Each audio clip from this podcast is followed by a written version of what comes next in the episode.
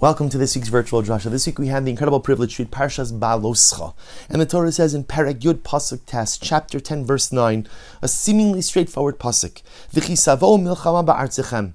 When war will come upon you in your land, alatzar hatzorereschem, you'll come with an enemy who is terribly oppressive.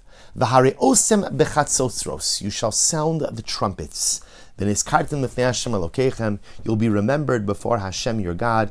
V'noshatem me'ayvechem. And you'll be saved from your enemies. Very basic, straightforward mitzvah that how does the Jewish army prepare for war? The sounding of the chatzotzros, the sounding of the trumpets. Not a metaphor, not an allegory, but again, sounding of the trumpets ultimately is the call for the soldiers to ready themselves, the call for the army to ready itself and to go out confident to do battle with the enemy. And the, and the Baal Shem HaKadosh has such a beautiful insight the Rebbe points out something fascinating. He says, if you look at the pasuk, and please look at it inside, chapter 10, verse 9, Perek Yud, pasuk tes. The, the phrase opens, or the pasuk opens, V'chisavo'u milchama. Now, if you were writing this phrase, you would write it as V'chisavo milchama. When war will come, ba'artzechem, in your land. Kisavo'u, literally translated means, when you will come to do war in your land. And asked Baal Shem Tov HaKadosh, why does the Pasuk phrase it that way? It could have just said again, V'chisavo, and war comes, but it says V'chisavo, when you come to do battle in your land. Listen to the words of the Rebbe. Rebbe says, any time in the Torah that you find the phrase or the concept of an enemy, atzar hatzorer eschem, on a deeper level, that's always a reference to the Yetzer Hara to the evil inclination, to the internal self sabotaging mechanisms that so often derail our dynamic life activity. Every single time the Torah describes an enemy, there are external enemies and internal enemies. And dear friends, we know our internal enemies, the Yetzer Hara, the inclinations, proclivities, lusts, and desires that we have, inflict so much more damage than any external enemy ever could. So it says the Baal Shem something amazing. The pasuk is referring to going to battle against the Yetzer Hara, and he says something amazing. When you go to war against the Yetzer Hara, there are two ways you could do battle. You could wait for the battle to come to you. You could allow the Yetzer Hara to go on the offensive. Let him bring the battle to you. The problem is if the Yetzer Hara is on the offensive, then I'm fighting a defensive battle. Or says the or says Baal Shem Tov HaKadosh, you could wage an offensive war against the Yetzer Hara. What does it mean to wage an offensive war?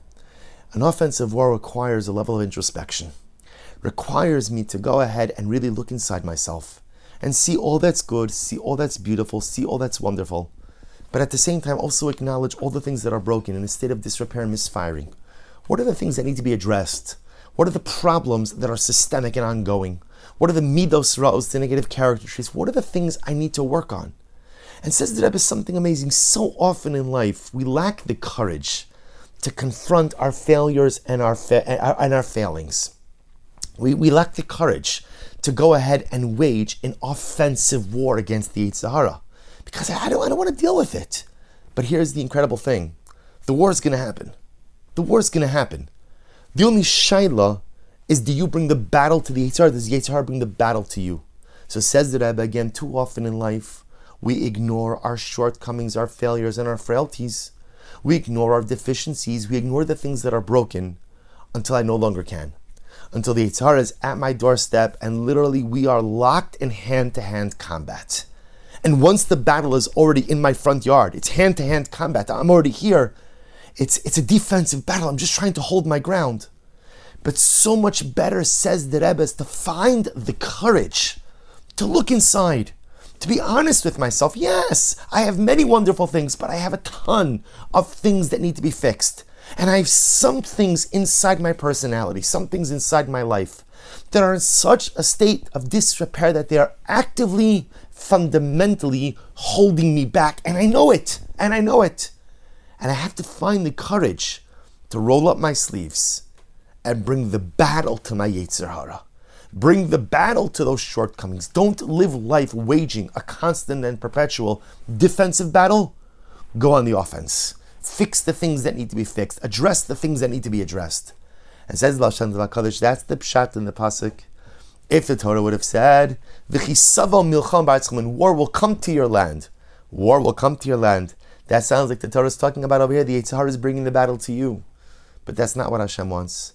V'chisavo milchama ba'atzchem.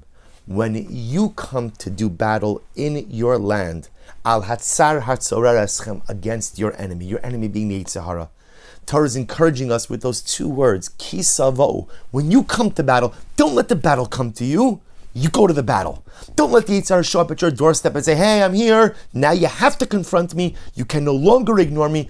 Bring the battle to the Yetzer Hara. Find the courage to wage an offensive war against all of the things that are holding me back. A profound message for our ancestors and a profound message for us as well. Sometimes in life we have no choice but to hold our ground. But so often, with a little bit of pre planning, a little bit of introspection, we can identify the things that are broken, that are holding us back, and bring the battle to the Yetzer Hara. Wishing everyone a wonderful day, a good Erev Shabbos, and a beautiful Shabbos Kodesh.